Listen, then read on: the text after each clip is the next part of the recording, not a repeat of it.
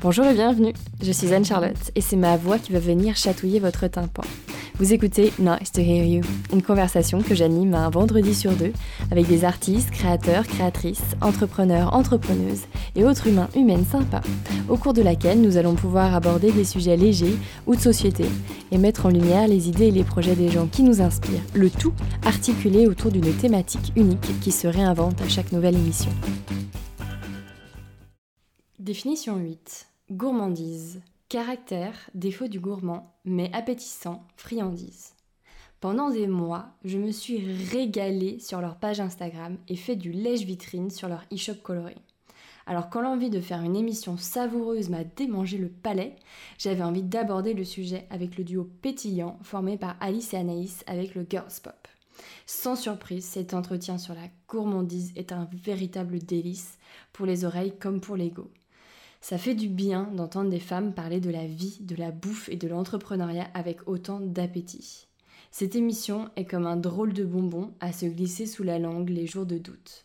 Car n'oubliez jamais, l'abus de bienveillance est bon pour l'humanité.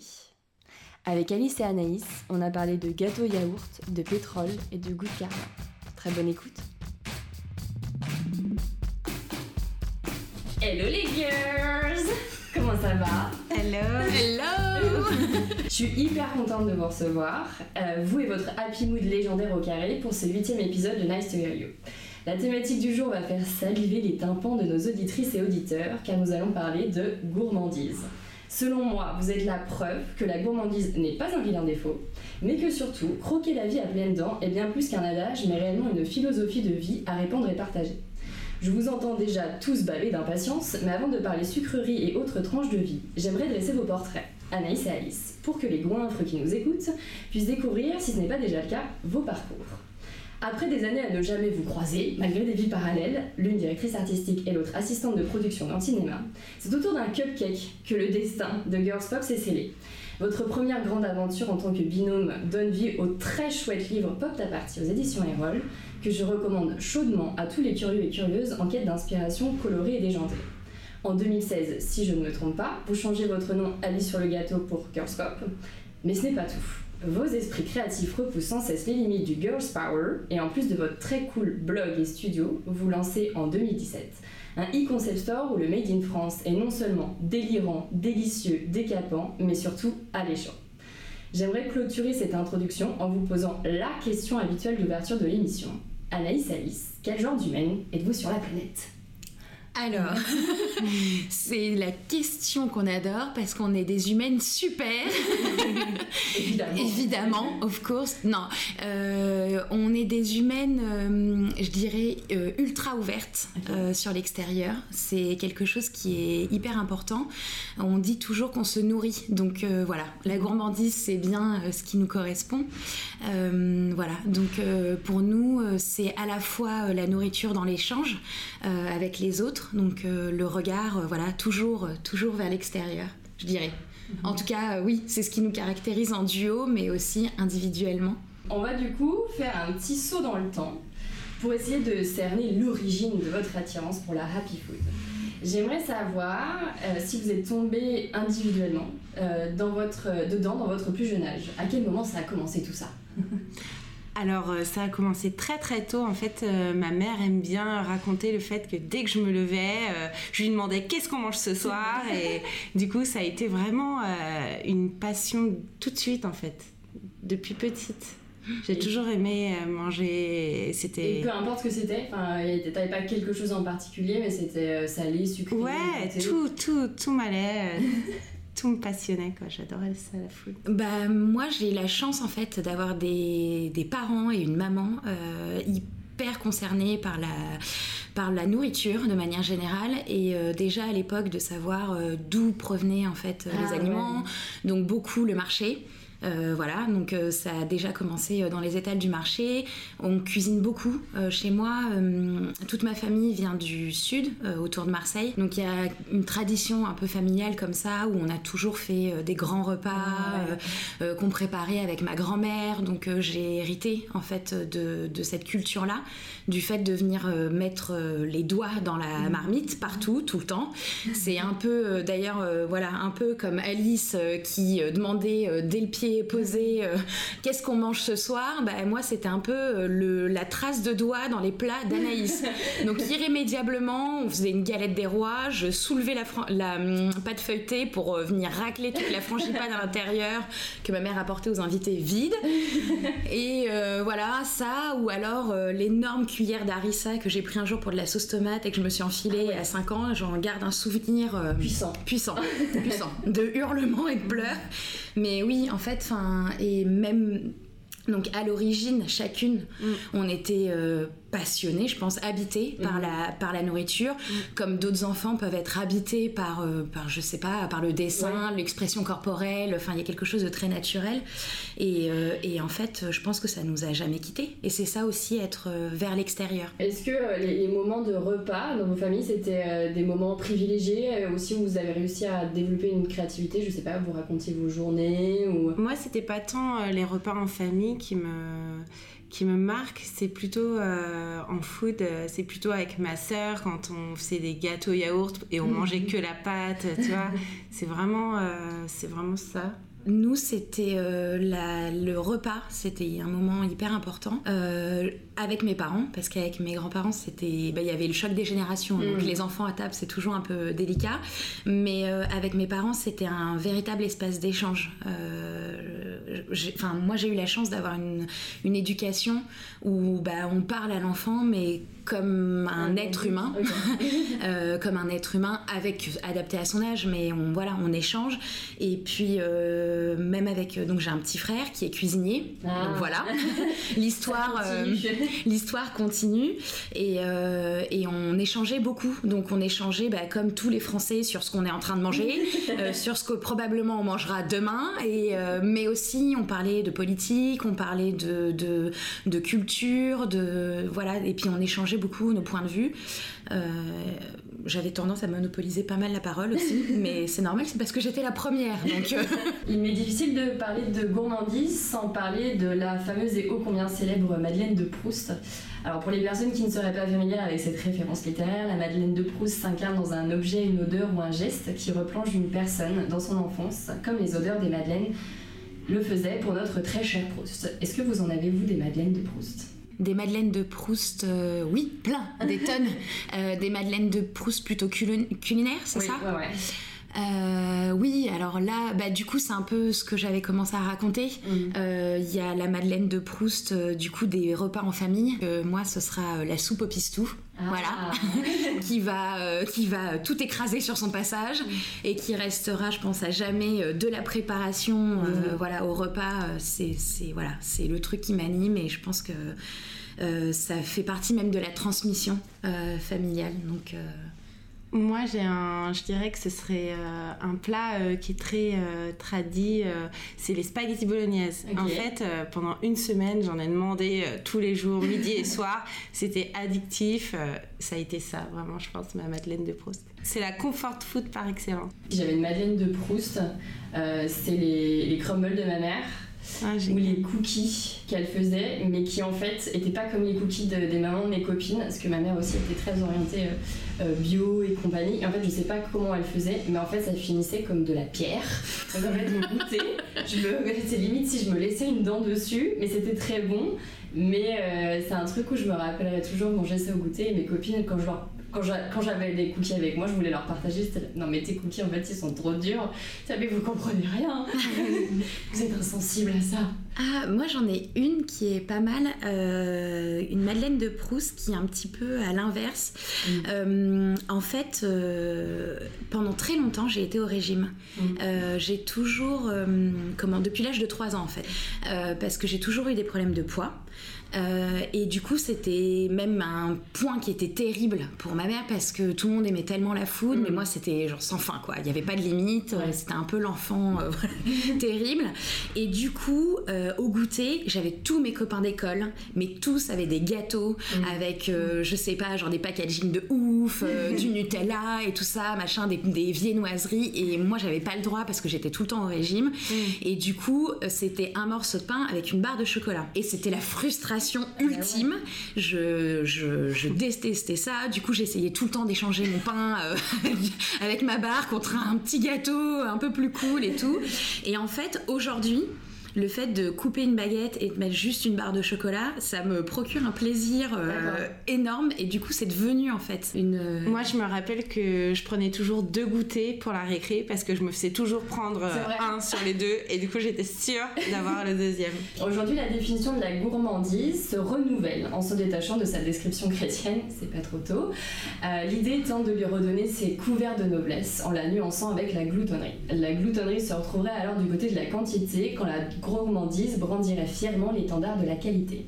Dans vos dictionnaires personnels du savoureux, quelle serait votre définition de la gourmandise?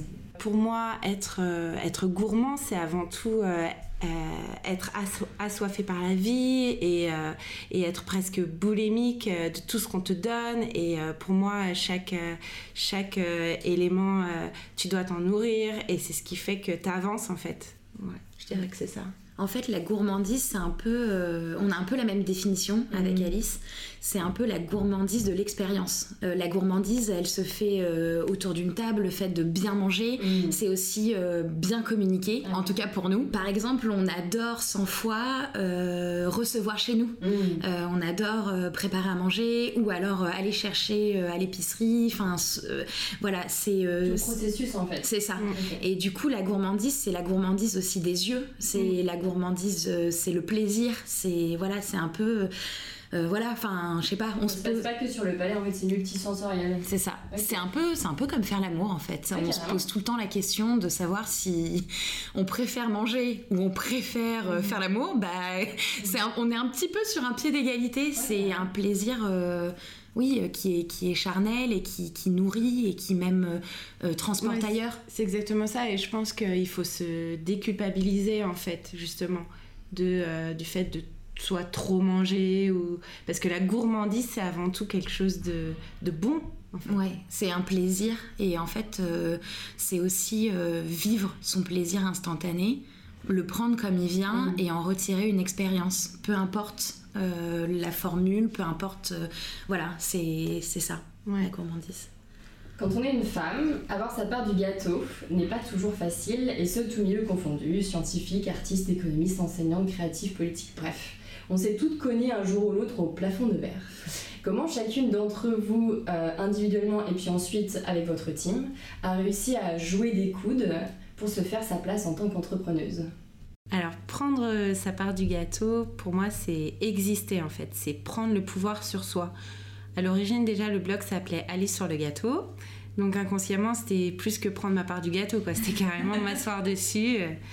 Euh, parce qu'en fait, moi, je viens d'une famille de femmes ma sœur, ma mère, ma grand-mère, mes cousines, très féminines, mais pas vraiment féministes. Euh, on pouvait euh, se réaliser que sous la protection d'un homme, en fait. Euh, il fallait que je coupe ce schéma, je voulais dévorer la vie, quoi, croquer la pomme. Et, donc, créer le blog et mon activité autour, c'était pas, c'était pas évident. Euh, on me posait tout le temps la question euh, mais quand est-ce que tu vas reprendre un, vrai travail mmh, La fameuse question. Le CDI, oui, oui, oui. bah oui, parce que, parce que bah, faire des projets chouettes, euh, gays et tout, c'est pas comme quelqu'un qui monte une entreprise d'analyse financière, tu vois. Mmh. On te prend pas vraiment au sérieux, on n'a pas la mallette, la mallette qui claque. Et donc j'ai créé un univers qui ressemble à la manière dont j'avais envie d'appréhender le monde. Euh, je suis convaincue euh, par le cercle vertueux que si tu fais du bien, bah, ça prolifère, ça revient et c'est fertile, un peu comme euh, un engrais. Quoi. Mm. Et, et, puis de l'extérieur, tu as le droit au terme condescendant de monde de bisounours, complètement perché, en dehors des réalités. Mais la réalité, c'est quoi en fait? C'est crédible quand on doit avoir la, dureté. Et moi, j'ai pas, j'ai pas choisi ce camp-là. Et euh, donc, bah voilà, j'ai pris ma part du gâteau, quoi. Je me suis battue euh, pour que ma parole soit prise au sérieux. Euh, mais à la fois, rien n'est rien n'est rien n'est vraiment linéaire. J'avais aussi ma mère qui me disait que tout ce que je faisais c'était génial, et c'est comme si elle m'encourageait à vivre ce que je ne m'autorisais pas. Parce que déjà dans un, parce qu'elle était déjà dans un moule, tu, tu, construis un peu ta prison dorée, quoi. Tu as un mari que tu subis parfois. Et, euh, et, voilà, tu restes parce que euh, parce que c'était code à toi. Et, euh, et, en fait, il y a eu deux maisons d'édition qui sont quand même venues me voir pour faire des livres. Donc, c'était pas rien. Et euh, c'est là où j'ai rencontré Anaïs. Euh, donc elle, elle vient d'une famille euh, où on dit que homme, femme, anyway, tu peux tout faire. Tu peux changer une roue, conduire un 30 mètres cubes. rien à vécu. Et du coup, bah, t'as rendu mon, mon, univers crédible. donc elle venait du milieu du cinéma. C'est un, un milieu hardcore, on peut dire. Et je lui ai donné confiance en l'autre. Depuis, on poursuit le combat ensemble. Oui. et, on sait que la richesse est dans l'échange. Et, euh, et, en plus de ça, j'ai eu le culot de quitter l'homme avec qui j'avais passé 7 ans. On me demandait de me justifier, mais t'es sûr? Mais il est tellement sécurisant, protecteur, il t'aide dès que tu as besoin.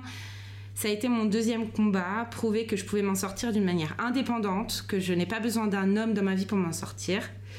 Donc j'ai voulu m'affranchir des codes que je m'étais imposés. J'ai fait ma révolution dans le good mood et la bienveillance en mode Gandhi. Euh, avoir pris sa part du gâteau, c'est ça pour moi. Et euh, par l'humeur rose affirmée, par le choix de décider avec qui, homme, femme, vivons à deux, vivons à plusieurs, avec tout le monde, voilà, j'ai décidé d'exister. Euh, j'ai souhaité être indépendante dans mon job et dans ma vie, déconstruire ce que la société t'impose et on, bah, on s'en tape un peu des modèles prédéfinis. Il n'y a, a, pas une manière de, de vivre, d'évoluer dans ce monde. Il y en a plein, il y en a un milliard. Donc euh, je pense qu'il faut avant tout ressentir que ça vient de l'intérieur et, tout arrive. Tout arrive. Euh, en fait, avant d'être entrepreneuse, euh, c'est plutôt être euh, femme et s'assumer en tant que telle. Mmh. Euh, parce qu'en fait, entrepreneuse, je pense qu'aujourd'hui, ça peut revêtir plein de formes. C'est-à-dire que bah, on n'est pas être entrepreneuse, ça veut pas forcément être libre financièrement. Il y a des tonnes d'entrepreneuses qui mmh. sont encore des salariés ou qui ont des jobs alimentaires. Et l'essentiel, en fait, c'est d'impulser la démarche. en fait, il y a un une vraie jouer des coudes, euh, c'est vis-à-vis en fait de, la société dans laquelle euh, on est. Dans laquelle on est exactement. Et c'est il y a il y a cette dimension en fait un peu euh, oui patriarcale où on nous explique gentiment que quand t'es un mec c'est facile d'ouvrir une société, mais quand c'est une femme t'es plus à prouver déjà Bien sûr. quelque chose. On te dit tout de suite, mais attends, tu vous allez prendre une société, mais si vous voulez un congé maternité, comment vous allez faire?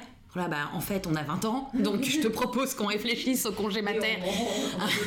C'est ça, deux, trois choses à faire euh, avant de penser même à avoir un enfant. Et puis peut-être que même on ne veut pas d'enfant, en fait. Peut-être que cette question se, se posera pas. Donc, euh, on a eu des, hum, des parcours professionnel, donc Alice en direction artistique, euh, moi en production, et c'était pas facile en fait de faire entendre sa voix ou sa position, euh, parce que bah, ça on l'a même découvert nous après avec le studio, mais euh, les hommes ont tendance, pas tous évidemment, on va pas faire de généralité, mais juste on n'a pas la même manière d'envisager le business. On n'a pas la même manière de présenter les choses euh, et il y a souvent une étape de très démonstrative. Mm. Euh, et, du coup, il faut, bah, en plus d'être jeune, parce que c'est quand même le cas de plein d'entrepreneuses aujourd'hui, en plus d'être très jeune, donc qu'on nous dise elles sont mignonnes, elles collent des paillettes, elles sont hyper girly, euh, voilà. Et c'est ça aussi, ça a été ça aussi de taper un coup de pied dedans, c'est-à-dire qu'on met du rose, on fait du pop, mais justement, c'est pour montrer que tu peux être, euh, tu peux être dans le. Tu peux être dans l'action et tu peux et tu peux avoir une vraie démarche et des vrais propos. Voilà, exactement. Et, euh, et en fait, euh, Sophie Fontanelle avait dit quelque chose de très juste en interview un jour. Elle disait je déteste le mot girly et on était là, mais oui en fait parce que tout le monde nous associe à un univers girly et à partir du moment où on entreprend comment n'importe quelle action, mais que ce soit, mais même je pense une femme, on lui dit elle fait de la couture, bah, bah, oui, c'est génial, c'est un peu girly, machin. Euh, elle va faire du jardinage, ah bah oui, évidemment, c'est quelque chose. C'est ça, c'est pour faire des petites fleurs. Euh, mais euh, ou même si elle fait de la soudure, on lui dit oui, mais bon, aujourd'hui avec les matériaux, enfin, il y a toujours cette association et on est obligé un petit peu de se défendre. Donc avant même d'avoir entrepris quelque chose, il faut déjà arriver en disant les gars, on pèse, on pèse grave, et en fait, on peut y arriver avec nos propres références visuelles et nos propres valeurs. Et ça, c'est assez réjouissant aujourd'hui de pouvoir le faire, mais il y a peut-être 10 ans, c'était moins évident. Et notamment, par exemple, quand on choisit nos études, euh, pour pas mal de filles, bah, il y avait quand même une orientation un Ah, peu mais sexuée. Clairement. Ah, non.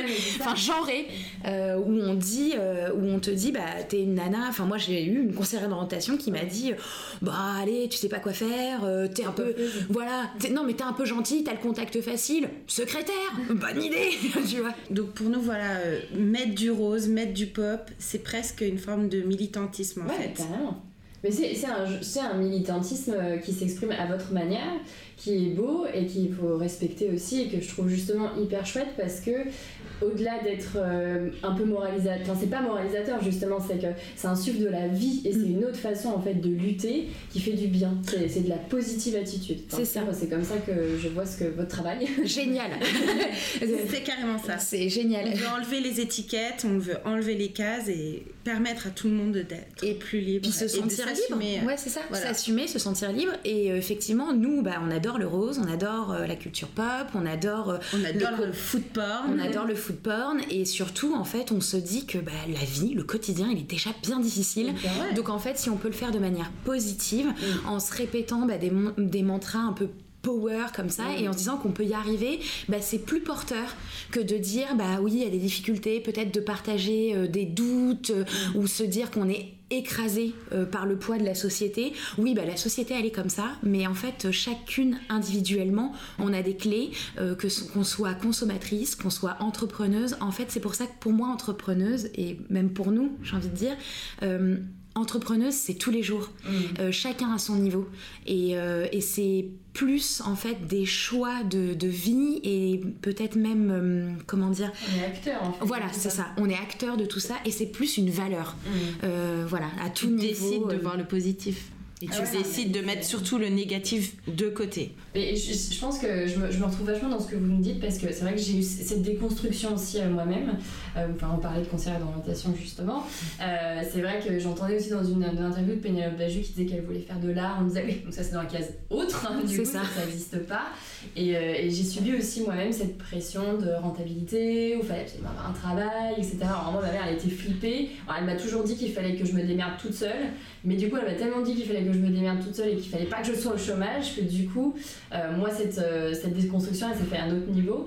Et je me suis rapidement rendu compte qu'effectivement, la pression, euh, quand tu es une femme, donc moi, je l'ai aussi subi en entreprise au départ, c'est juste, c'est terrible parce que j'ai commencé très jeune à travailler, donc t'es une petite minette, enfin j'ai pas un physique très imposant, donc on me prend déjà pas trop au sérieux. Et, du coup, quand tu disais des trucs, les gens étaient là, Mhm. Et du coup, il est où le vrai chef de projet? C'est moi votre contact. Ah, d'accord. Non, je ne suis pas la stagiaire, je, je suis vraiment là pour parler. Ah, mais Et, et- et j'étais contente un jour aussi euh, de, de trouver des médias comme les vôtres. Euh, je pense aussi à Girlboss et ces- tout- toutes ces nouveautés, enfin, toute ces, cette nouvelle puissance en fait qui arrive là depuis quelques années, qui est colorée, euh, joyeux, euh, ouais, il y a de la couleur, il y a des paillettes. Et du coup, je me suis dit, ah ok, c'est cool parce que c'est c'est pas que sombre. Enfin, et, et ça peut être autre chose. En fait, on est une drôle de génération. Euh, voilà, je dirais qu'entre oui, entre 20 et 30 ans, cette dizaine là un peu, on est une drôle de génération. On est une génération donc full chômage Mhm. où clairement en fait euh, d'un coup on faisait des études et on se rendait compte qu'on allait faire des études pour des pour une carrière qui durait pas toute la vie. Donc ultra déstabilisant. On te disait non mais choisis ta direction. T'es là oui mais peut-être que dans deux ans ça n'existera plus. Donc comment on fait? Ouais. Donc la pression euh, de, de l'orientation. Euh, on avait une pression aussi euh, sur le sexe. C'était la génération SIDA. Donc en fait on vivait. Enfin moi j'ai le souvenir d'une adolescence où euh, complètement perdue, en train de dire à mes parents mais dans quel monde vous m'avez foutu quoi les gars? Genre on, non mais c'est ça, genre on peut pas baiser, on peut pas bosser, on doit quand même trouver une orientation, on doit trouver un job, s'assumer, mais en fait la vie est beaucoup trop chère. Qu'est-ce qu'on fait? Et en fait, j'ai l'impression qu'on est un peu la génération kamikaze, où on s'est dit à un moment donné, mais fuck quoi Non mais fuck les mecs Euh, Vous euh, bossez euh, derrière un bureau euh, 15 heures par jour pour en fait faire un truc qui me plaît pas. Pour attendre tes vacances. Ouais. pour attendre tes vacances ou compter les, les jours euh, avant le, avant le week-end, c'est mort en fait. Quitte à pas gagner notre vie, autant le faire avec le plus de, de positive attitude Ouais, possible. Et ouais, en fait, c'est s'enfiler, on se jette, parce que de toute façon, on nous parle de cotiser euh, pour la retraite, pour le chômage? On n'est même pas sûr que ça existe. Donc en fait, il y a eu un peu ce, ouais, cette période-là et de se dire, bah franchement les gars, vous savez quoi? On va faire ce qui nous plaît et puis on verra bien après. Et si ça marche, tant mieux. Et si ça marche pas, bah tant mieux aussi parce qu'on en aura retiré quelque chose. Ah, c'est beau ce que vous dites. ça me fait du bien d'entendre ça. On va revenir un petit peu à la nourriture. Le rapport à la nourriture est marqué dans notre société par une ambivalence forte. D'un côté, comme on le voyait plus tôt, la gourmandise est devenue une notion positive. La multiplication des médias culinaires spécialisés revendique une cuisine nouvelle, authentique ou multiculturelle. La bouffe fait quasiment partie de l'ADN de la France et ce n'est pas la grande diversité des restaurants disponibles à chaque coin de rue qui dira le contraire. La nourriture est omniprésente dans nos vies et nos habitudes. Mais d'un autre côté, le fat shaming ou grossophobie persiste. Les dictates en matière de régime se dorent la pilule chaque été en première page des magazines féminins et la lutte contre les plats trop gras, trop sucrés, trop salés est devenue le fer de lance du ministère de la Santé. Comment peut-on, selon vous, concilier ou même réconcilier ces deux opposés? Alors, moi je pense que déjà ça passe par... Euh, mieux se nourrir. J'ai toujours été euh, un peu au régime pour être dans, pour entrer dans, dans le corps parfait, dans un idéal euh, et euh, pour me sentir mieux. Et en fait, c'est vraiment une rencontre, encore une fois, qui m'a qui m'a apporté le fait de me sentir mieux. C'est avec Angèle de la gagnette d'Angèle. En fait, elle explique que voilà, il y a une nourriture qui est, elle l'appelle ça bienfaisante. Euh, c'est avec euh, du coup des power aliments. Donc maintenant, bah, à chaque fois que je mange, je regarde euh, les, les apports nutritifs parce que c'est vrai que c'est c'est avant tout le pétrole de ton corps en fait. C'est plutôt la recherche du coup d'un équilibre entre les différents aliments. oui, voilà. Tu parles de, de vertus, c'est les vertus nutritionnelles, des choses comme ça Exactement. Et donc toute la thématique, enfin toute son, sa philosophie, euh, ça passe par. Euh, enfin, il y a des recettes ou des choses comme ça aussi que. Donc, tu as des recettes, mais c'est avant tout comprendre ce que tu manges et, et comment s'alimenter. Et vraiment, quand j'ai rencontré cette fille, euh, ça a été une révélation parce qu'elle est, elle est extraordinaire, elle a une énergie qui est, qui est superbe et, et pour, pour avoir un rapport beaucoup plus sain avec la nourriture, en fait. ouais, je, je rejoins assez Alice sur, le, sur cette dimension, en fait, de choix d'aliments. Euh, en fait, je crois que la réconciliation, par exemple, moi j'ai un parcours, euh, c'est ce que je disais plus tôt, j'ai été au régime depuis l'âge de 3 ans, euh, pas par culture du corps, mais simplement parce qu'en fait j'étais un enfant obèse et que c'était très très très grave.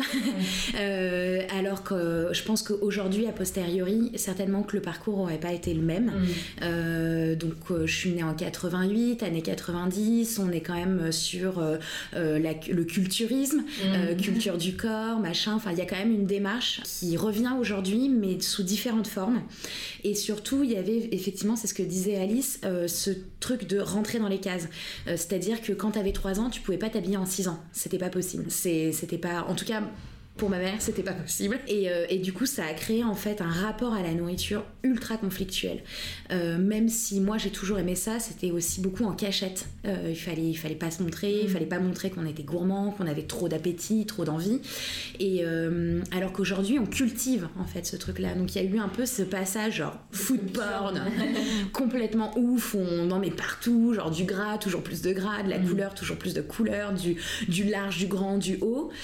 Et puis petit à petit, c'est aussi avec Alice en fait, on, on a eu un parcours en fait, euh, on s'est rejoint, on se dire bah, le too much, le voilà, c'est cool, c'est fun, mais est-ce que au quotidien c'est bien, c'est positif mm. en fait pour nous? Et c'est passé aussi déjà sur le fait de ne manger que des, des goûts euh, appréciables, de sélectionner euh, son produit. Euh, peut-être pas manger, bah, genre, enfin, c'est des, hum, comment, c'est des lieux communs, mais ne serait-ce que de se dire, bah, je vais pas manger de la viande à tous les repas parce que je préfère, je sais pas, aller voir par exemple le petit volailler, le mec qui va, voilà, qui va cultiver ses graines pour ensuite nourrir ses poules. Enfin, il y a une histoire, c'est des rencontres. donc ça, et le fait aussi de choisir des aliments pour, pour me faire du bien. Et devenir entrepreneur, c'est aussi ça. C'est aussi prendre conscience que, euh, bah, que ton corps, c'est l'enveloppe qui va t'aider à avancer. Mm. Et qu'il faut ménager cette enveloppe mm. et il faut l'entretenir.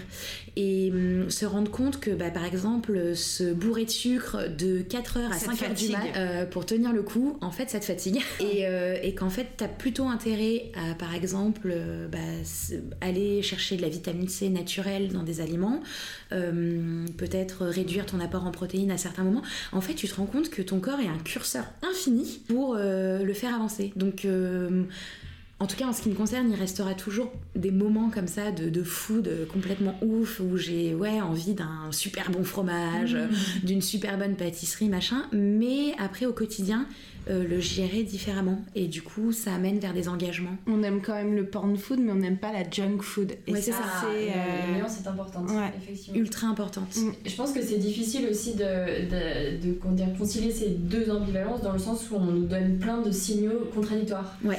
Euh, effectivement, il faut euh, rentrer dans la case que la société, au moment où on est, enfin, dans lequel on évolue, voilà, il faut avoir le corps que la société a décidé. Donc après, en fonction des, années, des siècles, ça, ça a évolué.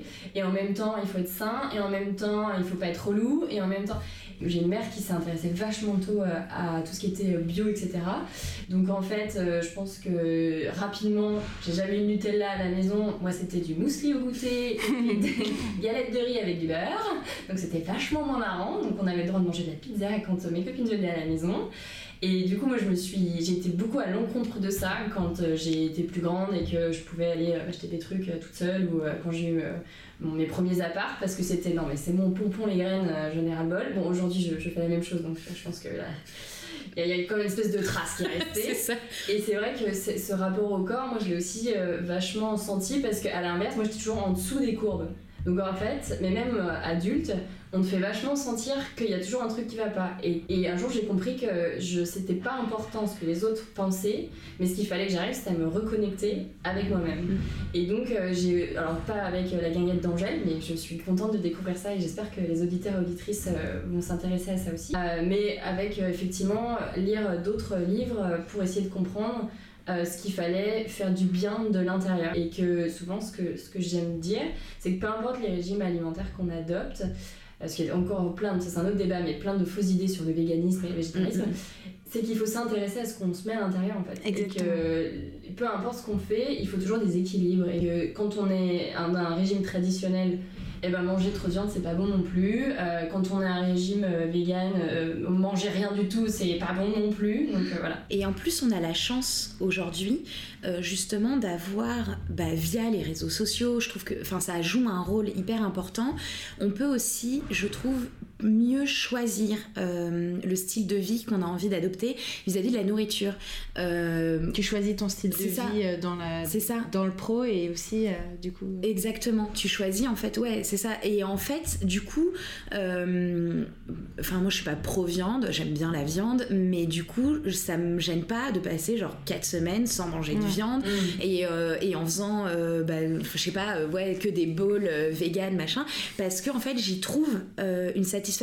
L'idée, c'est de garder du plaisir. Et, et ça, ça rejoint un peu notre philosophie de dire c'est pas parce qu'on est éthique qu'on est forcément genre boring, voilà. C'est pas parce que euh, on a un engagement par exemple made in France, qu'on est forcément couleur pastel ou voire lin, voilà.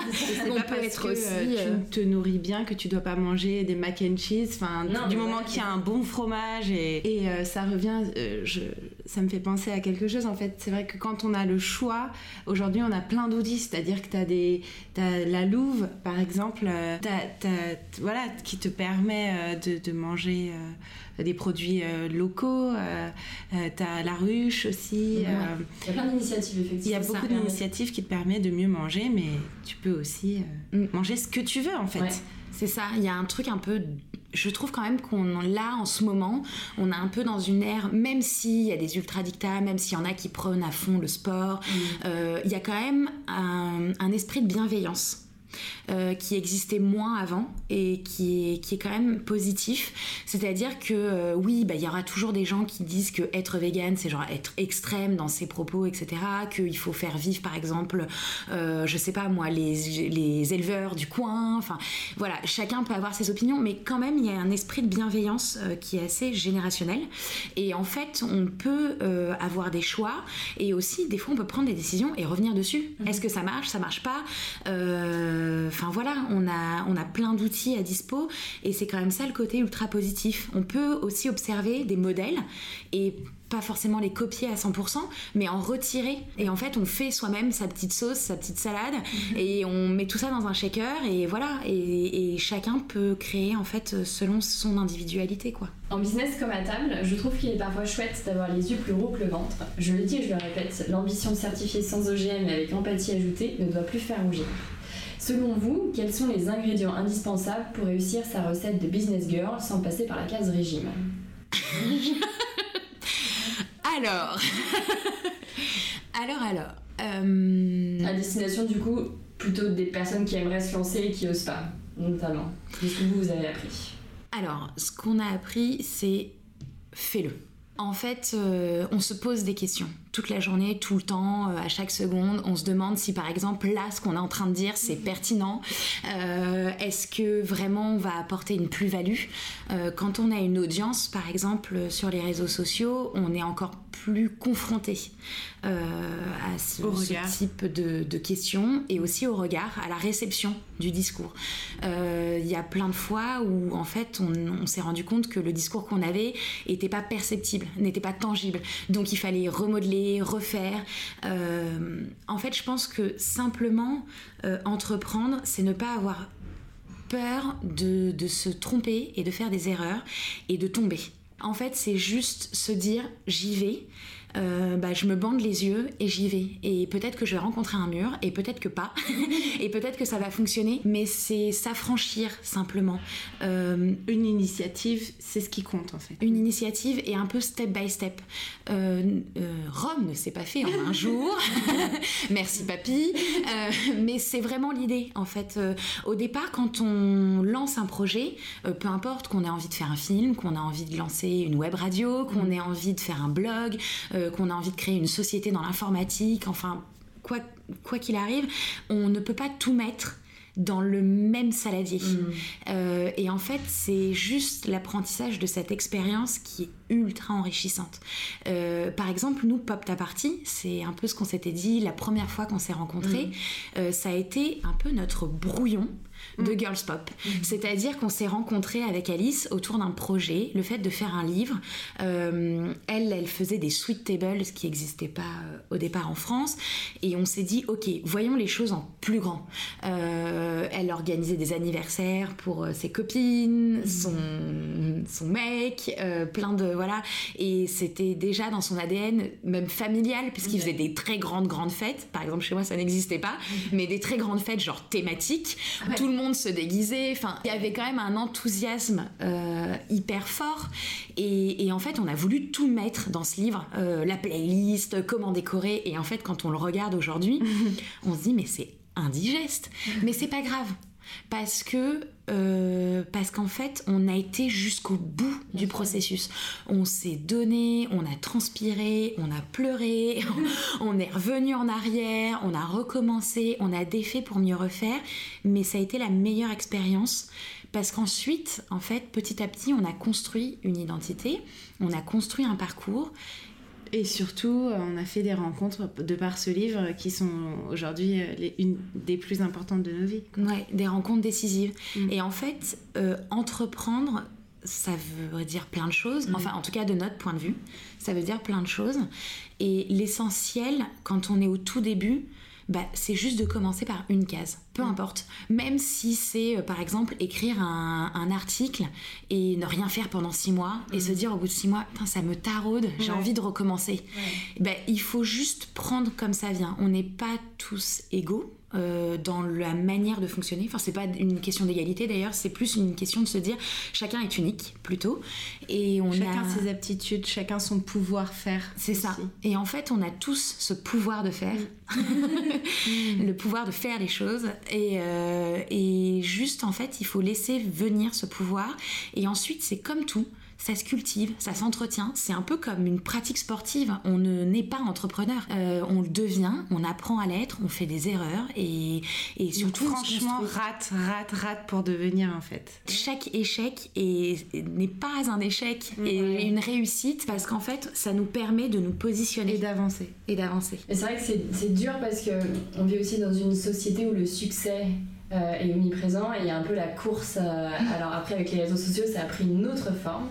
Euh, c'est la course aux abonnés, c'est la course aux contrats. Mm. Dans, nos métiers voilà nous sommes créatifs donc. et du coup c'est vrai qu'il y a une espèce de pression qu'on se met et qu'on nous met où tu as aussi l'impression que ça va être sans retour quoi. Je sais pas si c'est des choses que vous vous avez aussi un peu ressenti à certains moments. Bah ça en fait ça c'est un peu euh, ça s'est un peu euh, calmé euh, quand on est parti au Japon en fait. Ça a été une vraie révélation pour nous parce qu'on s'est rendu compte que chaque, chaque, chaque élément avait sa place et chaque individu. en fait, c'est terrible. Euh, on a une pression mm. de dingue. Euh, si tu montes un compte Instagram, il faut absolument genre que tu aies au minimum 50 000 abonnés, mm. sinon t'existes pas. Euh, si tu montes ton business, la fille de Birchbox ou My Little Paris, mon petit bikini, enfin c'est des success stories féminines mm. où on t'impose en fait de réussir avant 30 ans, à être rentable. et en fait, par exemple, nous, on est pas du tout, mais alors pas du tout euh, business. voilà, c'est pas notre truc. Euh, et on a mis du temps à s'en rendre compte. On a mis du temps à s'en rendre compte et du coup à chercher euh, la personne qui va peut-être un jour nous aider à développer cette partie-là qui est plus mercantile et qui n'est pas du tout notre domaine. Et au départ, c'était un peu euh, de le dire, c'était un peu se dire on est en situation d'échec. On peut pas dire ce genre de choses. Mm. On peut pas dire qu'en fait, euh, euh, comment, genre les devis, les machins, c'est pas notre truc, parce que ça veut dire que t'assumes pas. Mm. Et en fait, oui, mais c'est pas grave parce qu'on a trouvé un autre moyen d'avancer. on a trouvé en fait ce ce point de, je sais pas, de patinage d'entre-deux euh, de, de, notre bulle à nous, euh, qui nous permet bah, quand même d'avancer d'un point de vue business, mais aussi sans perdre nos valeurs. Et ça, c'est par exemple quand tu travailles avec des marques en freelance, on connaît tous cette problématique de se dire euh, j'y vais, j'y vais pas. Bah, j'y vais parce que bah, financièrement, il y a un moment donné, il faut pouvoir rester indépendant, il faut pouvoir faire des choix. mais en même temps, j'ai pas trop envie d'y aller. Alors voilà, on on essaye, on tente, des fois on revient, on s'engage et puis euh, et puis une fois que l'expérience est passée, on se dit ok ces choix-là on les fera peut-être pas de la même manière. Le, dictat oui, mais c'est aussi l'expérience qui te permet de construire. Donc euh, il faut pas hésiter à tenter plein de choses et ensuite en retirer son propre enseignement en disant ok maintenant je sais où j'ai envie d'aller euh, et peut-être que j'ai pas répondu à toutes les questions mais au moins je j'arrive à me structurer sur la mm. base allons-y, on verra où, se trouve la suite, quoi. Quand l'angoisse de la page blanche vous coupe la faim, quelles sont les adresses, lectures, films, sites web ou autres comptes Instagram justement qui nourrissent vos idées et vous redonnent l'appétit? L'appétit vient en mangeant. c'est déjà une première, euh, c'est déjà une première chose. Euh, du coup, en fait, pour, euh, pour se nourrir, pour s'inspirer, pour, pour justement partir de, de, cette page blanche ou de, de la peur qui peut nous paralyser des fois à entreprendre des projets, euh, c'est vrai qu'avec Alice, on a tendance à regarder euh, autour de nous ce qui se passe, ce qui se fait, les dynamiques qui sont mises en place. Et on a la chance euh, d'avoir dans notre des cercle restreint des mm. pépites de femmes à l'origine d'un tas d'initiatives et un tas de projets mm. euh, qui, qui, en fait, bah voilà, peut-être qu'elles le savent pas, mais les meufs, on vous fait une déclaration d'amour là, on vous le dit, c'est parti, c'est maintenant. Euh, on a par exemple, euh, quand on a besoin d'inspiration, qu'on a besoin d'air, de prendre l'air, on, on, a notre copine Maude qui est chercheur en matière et on se retrouve à quatre pattes en train de regarder des cristaux de, de, glace et, et ça c'est pour se faire du bien à l'âme. Et on a aussi euh, notre copine Anaïs Volpe, qui est pleine de, ténacité et qui est partie de, rien et, qui aujourd'hui est, est, voilà, est super, super forte et arrive à faire des films par, son, par sa propre. Par, ses propres outils. Et euh, on a aussi Elsa. Elsa, bah, du blog Elsa Muse, que beaucoup connaissent. Euh, pour nous, en fait, Elsa, on l'admirait déjà sur les réseaux sociaux.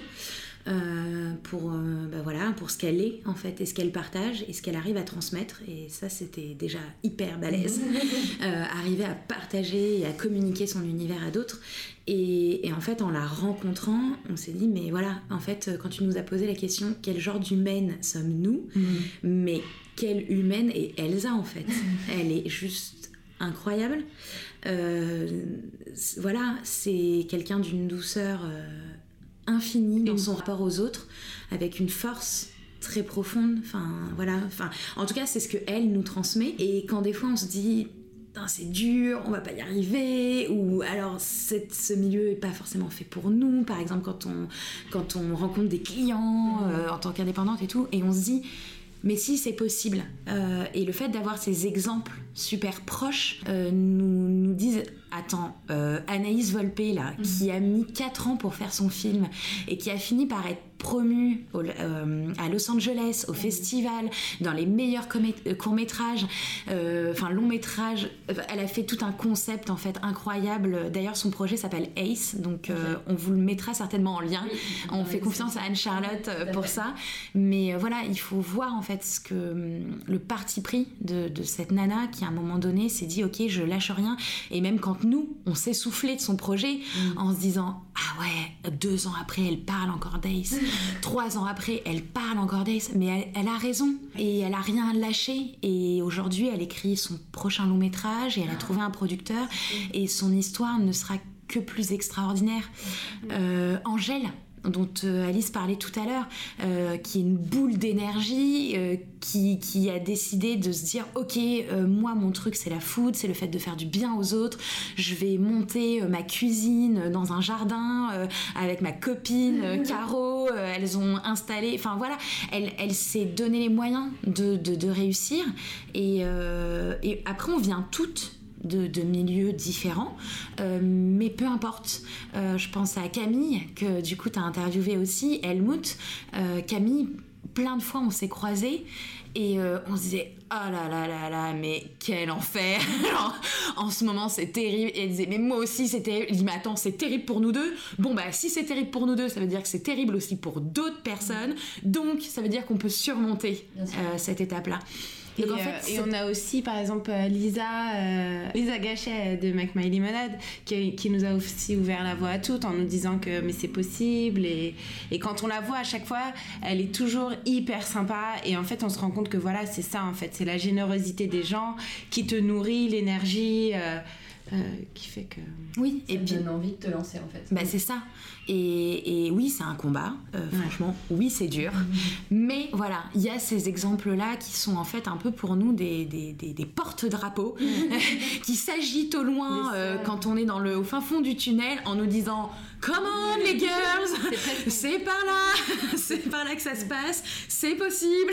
C'est presque une sororité euh, où on échange le bon, le mauvais, mais on se donne l'énergie nécessaire pour avancer. Il y a cette dimension-là. Donc des fois on connaît pas les gens, des fois on les connaît et, voilà, et le fait d'échanger. Après, on a plein de. Aujourd'hui, on est happé euh, par l'univers visuel. Mm. On a plein d'autres sources d'inspiration, euh, comme euh, des créatifs, des, avec, avec, un compte Instagram. les imams. Les américaines, les imams, qui sont juste hilarante. Euh, donc pour le coup là c'est food et humour, c'est mhm. cadeau contre le patriarcat. On vous le sert sur un plateau. Allez les voir.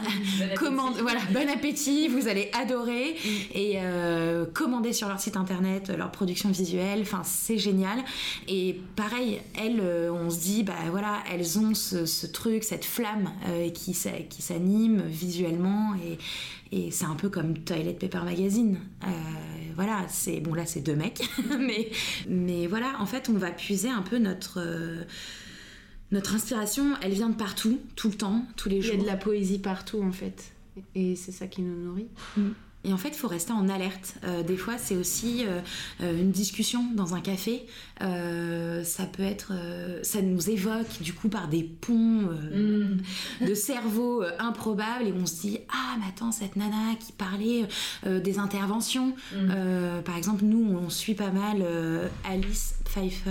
Alors je sais pas si je prononce ça. bien son nom, mais la rédactrice en chef de Antidote Magazine, qui a un positionnement qui est assez cool, enfin voilà, qui, qui, défend plein de choses. Et puis même, euh, même sans, sans, forcément défendre, qui se fait un peu euh, porte-parole d'une génération et euh, un peu badass, tout ça. Donc ça, voilà, ça fait du bien mhm. aussi. et puis après, bah, je sais pas, Chef Table. Chef Table, c'est génial. Sur Netflix, c'est hyper inspirant. Tu passes d'une nana qui fait son pain dans le fin fond de de Los Angeles c'est ça. et après. c'est un mec euh, qui est en Russie et qui traite euh, un, un buffle et c'est complètement fou parce que tu passes du tout au tout et, et voilà c'est inspirant pour euh, plein de domaines la food de toute façon. Carrément sans parler Chef de Table faut regarder c'est vraiment cool. Chef Table ouais.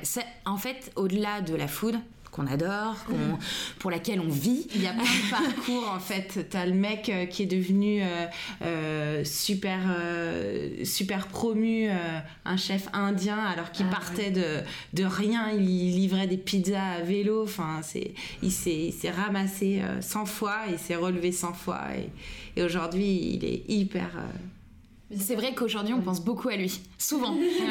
Quand on dit il faut chuter pour mieux se relever, bah, c'est, je pense que lui, son parcours, et tout le monde devrait voir son parcours. D'ailleurs, même les gens qui détestent la bouffe, parce qu'il y en a, et on les respecte, mais on vous trouve chelou, mais on vous respecte. mais euh, franchement, c'est vraiment un parcours super fort. Et après, dans le dans l'aspect purement euh, visuel. Évidemment, il y a Pinterest, qu'aujourd'hui euh, tous les créatifs connaissent et parcourent. Mais en même temps, euh, il faut aussi se nourrir des expos, mm. des, des, choses par exemple peut-être qu'on aime ou qu'on aime moins. Faut, il faut continuer par contre à cultiver son regard critique. C'est vrai qu'on parle beaucoup de plaisir parce que pour nous la, la, bouffe mm. c'est associé au plaisir, mais il, y a aussi, il faut aussi continuer à cultiver son palais et son cerveau à ce qu'on aime moins. Et ça peut-être qu'on ne dit pas, peut-être pas assez, mm. mais euh, euh, il faut continuer à aller chercher peut-être des épices. Euh, je sais pas, un truc hyper tangible. Alice n'aime pas le fromage, mais elle a décidé qu'elle allait quand même éduquer son palais au fromage. Du coup, elle tente à chaque fois, et du coup, j'essaye de tenter et de lui faire goûter à chaque fois. Et c'est dur. C'est dur.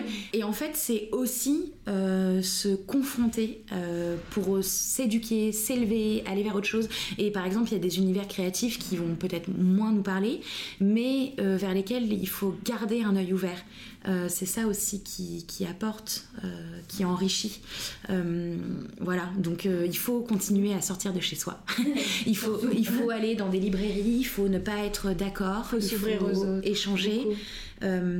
Oui, c'est vrai, s'autoriser à avoir une petite discussion avec euh, les gens euh, qu'on n'aurait pas eu habituellement. Pas d'a priori, pas d'a priori. Pas d'a priori, et en fait se dire que, ouais, enfin, que toute opinion ou démarche a certainement une valeur et que c'est plus intéressant de comprendre pourquoi que de se fermer en mm. fait. Et euh, par exemple, il y a une revue qui, à mon sens, fait ça très bien, c'est 21. Euh, c'est une revue qui, c'est, je sais pas, alors c'est revue ou magazine, je sais jamais, mais mm. en tout cas, ce sont des longs reportages sur des faits de société euh, qui vont chercher en profondeur et qui sont souvent illustrés euh, voilà, par des... C'est le magazine que tu prends en format... c'est ça, tu tournes. c'est ça, exactement. Et, et voilà, c'est, ça enrichit et ça permet d'avoir d'autres perspectives, d'aller à la rencontre d'autres cultures, d'autres points de vue, euh, à essayer d'avoir cette compréhension. Les films aussi, c'est fort pour ça. Ouais, carrément. Wes Anderson, Dolan, c'est une poésie infinie. On va pas se lancer sur le sujet, mais, ouais, la beauté des décors. Euh... Et Miranda Jolie pour toi Oui, c'est ça en fait, c'est euh, c'est un peu, alors attention, mhm. méga guillemets, mais c'est un peu ce qu'on cherche à faire à notre niveau. C'est un peu notre démarche. C'est-à-dire qu'on a un univers visuel, mais dans lequel on essaye toujours d'avoir un fond. Un discours. Un discours. Rien n'est gratuit. Mm. Euh, voilà, c'est on a monté un shop qui est pop, mais qui est engagé. Euh, c'est de la poésie tous les jours, tout le temps, mais pour apporter du power et pour euh, se dire ok keep going quoi, mm. on, y va. Bouffons. c'est clair. Mangeons tous ensemble. C'est ça. sur votre blog, justement, on peut trouver plusieurs city guides classés haute teneur en yummy yummy. Euh, moi, j'aimerais savoir où vos voyages gustatifs vous, vous ont-ils euh, mené Et est-ce qu'un jour, un plat, une découverte culinaire, une dégustation vous a ouvert les portes, des portes créatives? Alors nous, en fait, on aime bien se mettre euh, des, des goals, des, des... c'est comme un peu une quête de trésor. À chaque fois qu'on voyage, en fait, on se fait un parcours culinaire. Donc euh, ça nous permet de découvrir plein de, plein de lieux et, je me rappelle euh, notamment d'une fois, on, on, avait euh, une adresse de Konomiyaki au Japon et on s'est retrouvé dans un, dans un lieu où finalement c'est pas le plat qu'on a trouvé mais c'est une personne. En fait il y avait une serveuse qui se trouvait là et elle a débarqué, elle était carrément canon, elle parlait trois langues, hyper hyper belle euh, dans son être. Et en fait, euh, quand on a commencé à parler avec elle, euh, du coup, on lui a dit, mais mais alors, euh, qu'est-ce que tu fais? Elle dit, bah, je, suis, je suis serveuse. Mais alors, euh, nous, avec notre regard parisien, on se disait, mais tu fais forcément quelque chose à côté. Alors, qu'est-ce que tu fais? Elle dit, non, je suis serveuse et je suis là. Et, et c'est vraiment le Japon, pour nous, ça nous a appris ça. C'est-à-dire que chaque chose a sa place. Et euh, ça a été, ouais, ça a été un, un, vrai coup de, un vrai coup de fouet, en fait, une vraie remise en question. Mm. après, on a beaucoup échangé, en fait, avec Alice sur cette rencontre. Euh, mm. parce qu'en fait on était venu chercher au Japon un dépaysement, une innovation, euh, une expérience, quelque chose de futur. Euh, on venait pour faire de la recherche, mais vraiment, en fait, on cherchait des matières, de nouvelles matières, etc., à exploiter peut-être dans des set design ou peut-être pour le shop. Enfin, voilà, on venait s'alimenter et en fait, on a fait face à une société soit complètement bloquée dans les années 90, mm. soit ultra conservatrice. Et au départ, ça nous a complètement euh, déstabilisés. Et donc on se pointe dans ce resto de Konomiyaki avec cette nana qui parle trois langues, euh, qui nous accueille enfin, avec une douceur. Euh, voilà, pour les gens qui sont déjà allés au Japon, ils, sauront reconnaître cette mm. patte. Et, et, du coup, on, ne pouvait pas s'empêcher de, de, lui dire mais, mais qu'est-ce que tu fais réellement? Tu peux mm. pas comme si en fait le fait d'être serveuse n'était pas déjà un, accomplissement de soi, comme si le fait de faire bien, de, bien recevoir les gens, de s'accomplir, c'était pas déjà bien. Et, en fait, ça nous a mis face à nous, notre euh, presque intolérance, à nos limites, euh, au fait de se dire que ici, on est toujours dans la démonstration justement on va en mettre plein partout mmh. euh, alors qu'en fait juste simplement des fois faire les bonnes choses au bon moment ça a déjà une valeur et ça, on peut dire que c'était une vraie... un vrai voyage finalement initiatique, euh, comme il euh, y en a pour qui euh, voilà c'est leur Inde à eux, bah, nous ça, ça a été notre Japon à nous en fait. Très très fort. Et est-ce que dans, après dans la, dans la pratique, vous avez eu des, des changements que vous avez opérés dans, votre travail, je sais pas, créativement parlant ou personnellement mmh, Carrément, beaucoup plus sereine, beaucoup plus voilà, assumer, assumer assumer vraiment ce que tu fais euh, et être beaucoup plus libre. Euh. Apaisé en fait un peu. Euh. Exactement, plus sereine. que ce soit sur votre blog, votre compte Instagram ou via votre e-concept store Girls Pop Shop? Vos créations sans testostérone ajoutée nous mettent l'eau à la bouche et transportent les lectrices et clientes qui le souhaitent dans un univers régressif et appétissant où la force féminine est à porter et à consommer sans modération.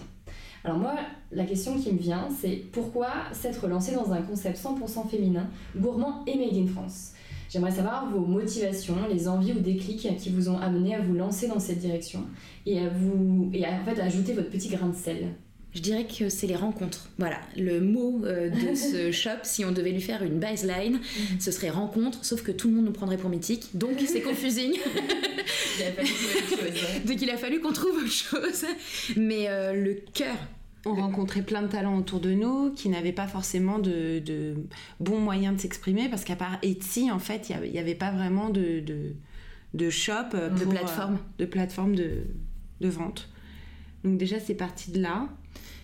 Et, et, après, on était convaincus que voilà, c'est pas parce que tu consommes local, c'est pas parce que tu consommes bien que ça doit être chiant en fait. Mm. Donc c'est pour ça, on a apporté une touche pop, une touche badass euh, à du made in France C'est euh, en fait c'est plein d'ingrédients. Donc les rencontres, le fait que bah, nous on se reconnaissait pas forcément dans le côté euh, je éthique mais je suis éthique mais du coup sans vitalité, mm. sans, sans humour. Enfin voilà, je prends genre tous les trucs au sérieux.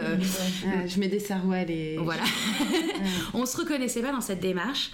Et en fait, le côté féminin, je pense que ça fait pas mal partie de notre ADN. En fait, euh, chacune différemment, on s'est un peu battu pour mm. notre identité. Et euh, quand on est. Et puis, on a un entourage, en fait, qui est fortement féminin. Pas forcément un choix, on adore les hommes. venez, venez à nous. Ce n'est pas un message entre les hommes, je répète. C'est ça. On vous aime, on vous trouve géniaux. Mais euh, en fait, oui, on était euh, beaucoup entourés de, de, femmes, de filles. Et il y a un peu ce qu'on s'était dit avant c'est qu'on. Peut-être on fait pas tout à fait du business de la même manière. Et on n'a pas forcément la même démarche. Et du coup, le fait de se dire, ok, nous aujourd'hui, on a la possibilité de monter une plateforme qu'on a d'ailleurs développé avec un programmateur homme. Hein, voilà.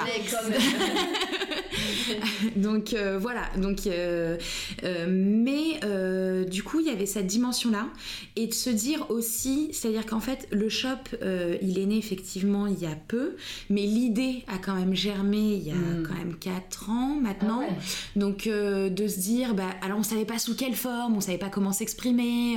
Alice, elle disait, bah, il faudrait absolument qu'on ait une vraie boutique, un endroit pour hmm. montrer puis moi j'étais là, ah, hyper flippant. Enfin bon, bref, voilà, on vous passe les, débats, mais on savait pas forcément comment s'orienter. Et petit à petit, en fait, l'idée du concept store en ligne a pris son, son, comment, son architecture, son format. Euh, c'est un peu dessiné. Et, euh, et du coup, oui, euh, de dire, bah, en fait, comment ça se passe, les gars? On parle par exemple du slip français, c'est, voilà, mais il y a tout un tas de créatrices qui déchire et euh, pour lequel on a déjà un, comment, une connivence visuelle. Et on a rencontré euh, du coup Nini, qui est une créatrice de mode incroyable. C'est Nana qui est à Lille, qui se bat pour faire fabriquer ses fringues à, Roubaix, dans des ateliers à Roubaix, qui source ses tissus, qui dessine tout et qui se bat pour que sa marque survive, mais vraiment au sens littéral. que financièrement, c'est dur. Mm. La production Made in France, c'est chaud. Euh, les il faut bien commencer en fait. Ouais, il faut commencer. Et en fait, on s'est dit, mais on ne peut pas ne pas promouvoir ces initiatives-là de, de girls-là qui, sont, qui se battent tous les jours. Euh, donc, euh, il y a une Nini qui a été vraiment un point ultra déclencheur pour nous.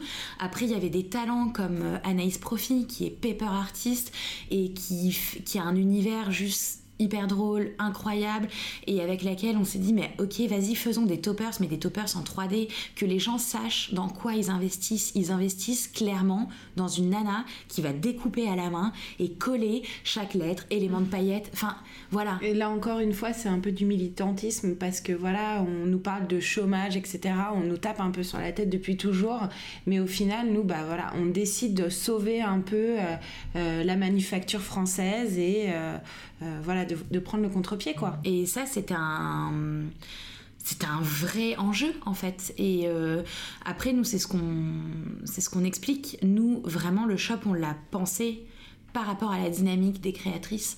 Et après, on a développé, du coup, c'est Alice qui a designé euh, les, du coup, euh, une gamme mm. euh, de produits qu'on a développé, donc des pins et des, mugs. Et pareil, là, les mugs, on s'est battu pour les faire imprimer. Bah, on les fait imprimer à Clichy. voilà, les pins, c'est un, monsieur qui est dans le centre de la France voilà, on se dit, il se passe plein de choses autour de nous. Quand on cherche, on trouve. C'est pas forcément évident. C'est pas forcément la voie équinomique la plus évidente non plus. si c'était pour la thune, on ferait pas ça. Voilà, ça clairement. Mais ça, je pense que plein d'artisans, plein de gens le disent. tu fais pas ça pour l'argent, mais on le fait quand même. Et on fait des, voilà, on fait des vrais choix et on essaye de s'y tenir. Donc euh, voilà, cette démarche pour nous, elle était ultra, ultra importante. Et puis en plus, euh, enfin moi je sais que vous avez découvert au BHV, vous avez eu un corner. Est-ce que du coup vous aviez pu avoir à chaud les retours des clientes? Est-ce que c'était bien compris? Est-ce que enfin, vous avez eu des. Est-ce que vous pouvez me parler un petit peu de ça? Justement, il y avait, il y avait de tout. Il y en avait qui criaient au scandale Ah, mais. parce qu'on avait un portrait de, de femme justement complètement badass sur un gâteau et c'était euh, complètement mal perçu, mais justement, enfin, ce qui choque euh, fait parler de toi, et, mm. et, du coup, on était là pour leur expliquer, mais non, c'est du second degré, et au contraire. En fait, euh, on essayait de faire passer un discours qui est franchement pas évident, parce que même là à dire, c'est pas forcément simple. C'est-à-dire de dire qu'on donne le pouvoir aux femmes en leur laissant leur libre choix de s'afficher comme elles le veulent, mm. où elles le veulent, dans les fringues qu'elles le veulent, euh, en mini short ou en super longue manche, euh, mm. voilà, avec les mantras qu'elles souhaitent, tout en expliquant que on fait ça mais attention, c'est aussi des créatrices qui sont françaises et qui font produire en France. Voilà, c'était, euh, ça a été euh, notre premier contact et en fait, ça a été super bien perçu par. Euh, On est un peu les Nicki Minaj du Made in France en fait. C'est ça, c'est ça. mais mais voilà, ça a été parfois très très bien reçu et parfois on est tombé, bah, franchement, on se le dit sur des emmerdeurs finis, qui nous disaient euh, non mais attendez euh, vos bijoux euh, là que vous présentez en plexi. C'est créé par Jules et Lily, des, créateurs français, mais la machine elle vient de Chine. Ah oui, la machine qui découpe, donc je suis là. Sauf oui, bon. oui, non, mais dans ce cas, enfin oui, non, mais je, vois tout à fait le genre de discours.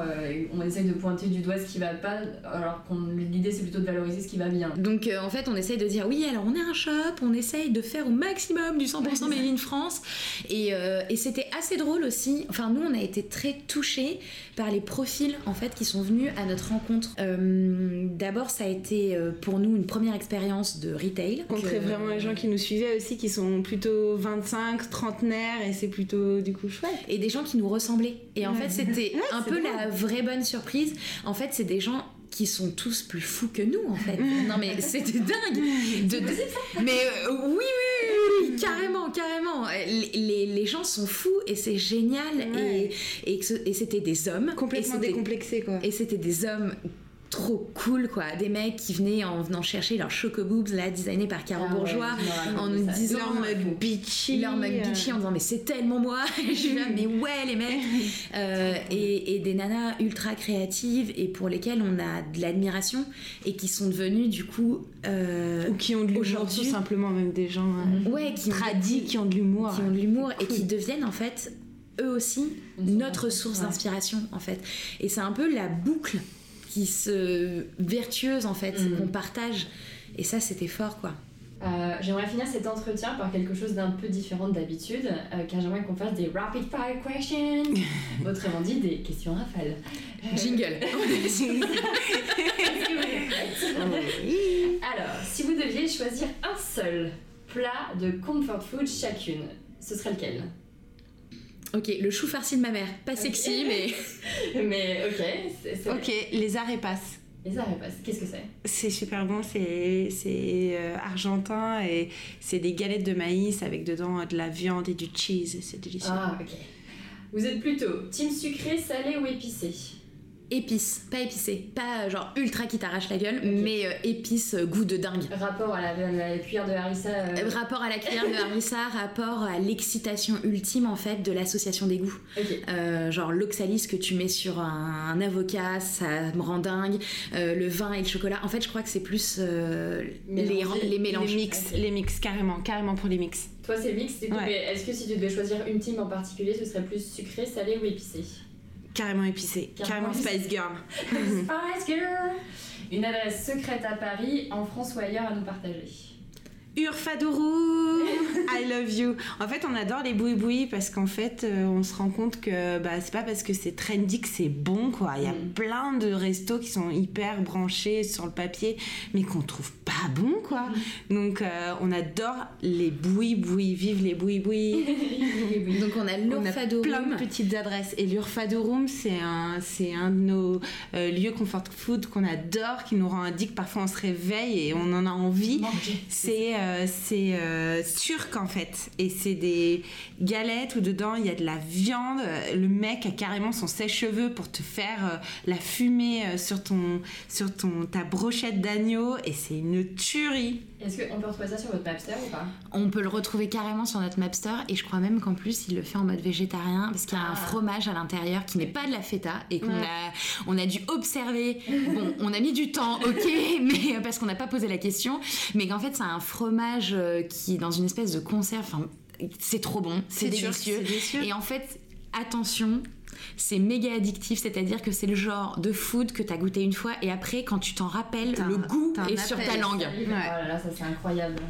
Votre plus grosse déception gustative Ah bah là, c'est sans hésiter en Ouais. cœur. Big Mama Group, en fait. Ça a été... Ah ouais euh, ouais, en Toutes fait... les deux En Ouais. ouais. En culinaire, ouais, ça a Ouais. été vraiment... euh, Alors, on continue d'y aller.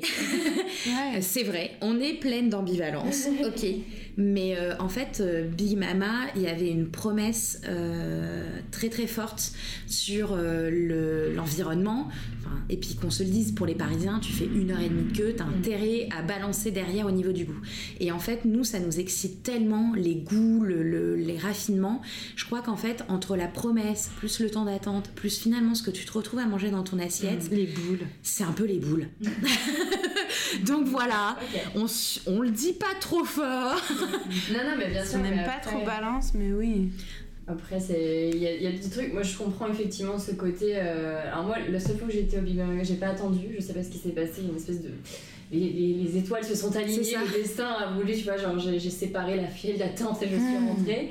Euh, et c'est vrai que j'en avais énormément, énormément entendu parler. Et je vous rejoins sur le fait que j'ai trouvé ça bon, mais Ouais. j'ai pas trouvé ça euh, renversant, quoi. Ouais. Par contre, euh, j'aime bien le côté. euh, je, je sais pas si c'est comme ça dans tous les Big Mama où ils parlent tous italien. Oui, je oui, me oui, sens oui. un peu transportée. Ouais, c'est euh, je dis buongiorno, C'est je- ça. je voyage, Oui, voilà, je c'est voyage. un peu l'en- l'entertainment des restos, tu vois. C'est Ouais. un peu ce côté-là, quoi. Mais euh, ouais, ouais. Oui, après, c'est pas dans notre ADN, genre de balancer, mais. Non, mais bien sûr. Mais c'est vrai que ouais. ça fait partie, voilà, des, des trucs entre la promesse et finalement ce qu'on reçoit. Ouais, c'est Ouais. Petit décalage. petit décalage. Ouais, Ah, parce que la frite dans le Nutella, c'est aussi décevant. Enfin, voilà. Bah, pourtant, c'est une sacrée promesse. Bah oui, évidemment. Euh, L'ingrédient que vous utilisez à toutes les sauces, tout le temps, dans tous les plats. Ah, alors euh, moi, c'est un gros problème. Je cherche absolument à faire des accords avec la pâte de piment coréenne. Alors, ça ne marche pas surtout. Genre, le fromage, ça prend pas.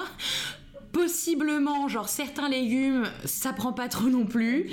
Mais euh, ouais, j'ai découvert ça euh, au Japon. Évidemment, piment coréen au Japon, ça tombe sous le sens. Évidemment.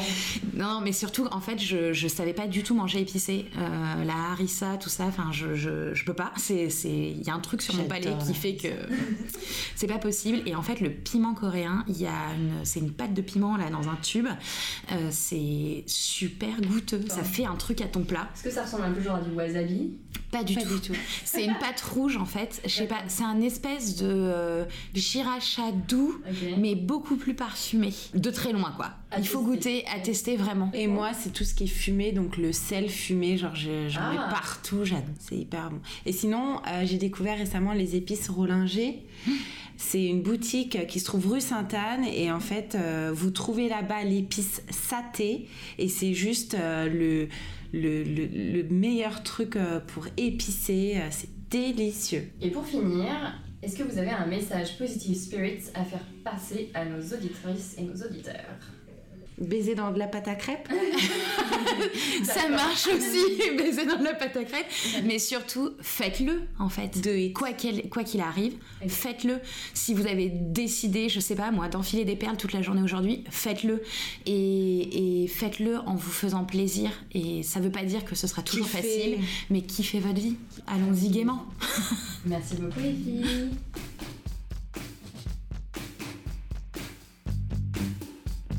J'espère que cette émission vous aura ouvert l'appétit. Merci à Anaïs et Alice pour leurs paroles exquises et justes. Merci d'avoir fait parler Nice to Hear You avec moi pour donner envie aux personnes qui nous écoutent d'aller engloutir leur part du gâteau. Retrouvez toutes les informations concernant cet entretien ainsi que des photos de notre échange sur le blog à l'adresse unefidera.com. Retrouvez toutes les aventures du Girls Pop sur Instagram at girlspop, g i r l z p o p underscore, et sur leur blog à l'adresse girlspop.com. Pour consommer de la Girls Vibe Made in France, rendez-vous sur leur e-shop à l'adresse girlspopshop.fr. Si vous aimez cette émission, dites-le nous avec des étoiles sur iTunes, 5 étant un chiffre good karma, et partagez l'info dans l'oreille d'un ou d'une amie. Bisous gluants et à très vite.